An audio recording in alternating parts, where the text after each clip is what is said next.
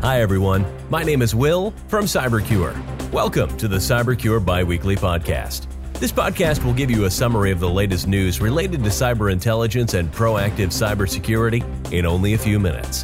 The podcast is aimed at professionals who are short on time, or for anyone who would like to know a bit more about what is really happening out there in the cyber world.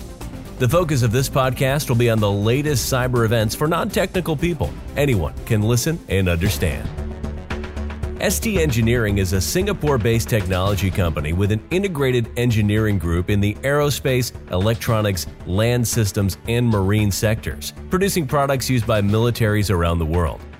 ST Engineering announced that its U.S. subsidiary, VT San Antonio Aerospace Incorporated, recently discovered a cybersecurity incident where a group of cybercriminals, known as the Maze Group, gained unauthorized access to its IT network and deployed a ransomware attack. Upon discovering the incident, ST Engineering took immediate action, including disconnecting certain systems from the network, retaining leading third party forensic advisors to help investigate the incident, and notifying appropriate law enforcement authorities. While they do share a lot of information, some questions still remain open for now. Was it made for profit or for knowledge? A $7 billion company is a tempting target, but a manufacturer in the military air industry is also an interesting target. As usual, we will update you if something new develops. The University of California in San Francisco is dedicated entirely to health science. It is a major center of medical and biological research and teaching.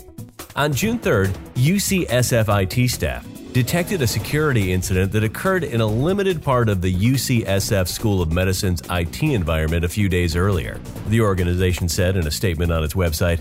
The organization posted an update that it negotiated with the hackers to pay a portion of the ransom to regain access to the medical school's servers. Quote, the data that was encrypted is important to some of the academic work we pursue as a university serving the public good. We, therefore, made the difficult decision to pay some portion of the ransom, approximately $1.14 million, to the individuals behind the malware attack in exchange for a tool to unlock the encrypted data and the return of the data they obtained, UCSF officials said. In other words, someone out there is sitting with 1.1 million US dollars in his hands after a week or two of work.